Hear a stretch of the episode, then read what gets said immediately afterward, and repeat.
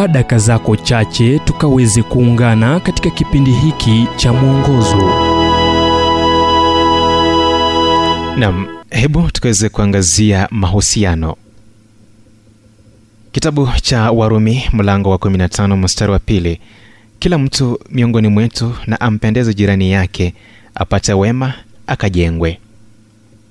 Paulo anakamilisha barua yake kwa warumi kwa kutaja watu 26 kwa majina kila mmoja wao alikuwa na hadithi ya kusemwa na paulo aliunganishwa na kila mmoja wao.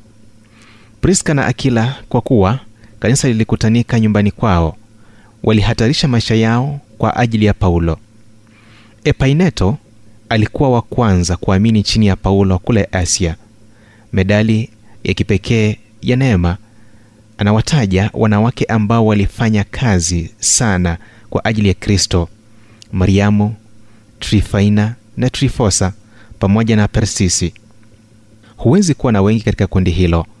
Anatuma salamu kwa androniko na yunia jamaa zake ambao walifungwa pamoja naye. Nisalimieni rufo mteule katika bwana na mamaye.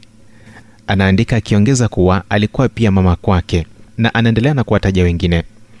Ijapokuwa paulo hakuwa amefika rumi wakati huo aliuchukulia umuhimu uhusiano wa kila mmoja na kutaka uhusiano huo kuendelezwa. Koma hapo kwa muda mfupi na uruke mbele hadi karne ya 21 na kisha ulenge ulimwengu wako. Tunaishi katika ulimwengu ambao mawasiliano yamekuwa kwa kiasi kikubwa. Tuna watu wengi tunaojuana nao ila mwishowe tunajikuta tukiwa peke yetu tuliotengwa tukiwa na huzuni na bila marafiki halisi wale watakaosimama nawe nyakati zote kipo kitu ambacho si sawa na hicho kitu kinaweza kuwa hali ya maisha ya mtu anayekutazama wakati ukitazama kwenye kioo. Wakati mmoja jarida la the times liliuliza waandishi wake maarufu nini kibaya ulimwenguni leo? Gk chesterton alijibu kwa urahisi ni mimi.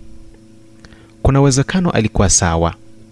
Hamna kitu mbadala kwa uhusiano halisi unaodumu. Kumbuka tunachagua kufanya kile tunachofanya na wakati chaguzi zetu si sawa tunaumia.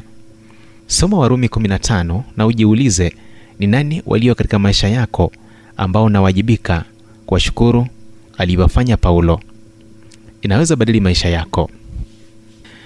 Ujumbe huu umetafsiriwa kutoka kitabu kwa jina strength for today and bright hope for tomorrow kilichoandikwa naye dr harold sala wa guidelines international na kuletwa kwako nami emmanuel oyasi. Iwapo ujumbe huu umekuwa baraka kwako tafadhali tujulishe kupitia nambari 722 kumbuka ni 722 331 412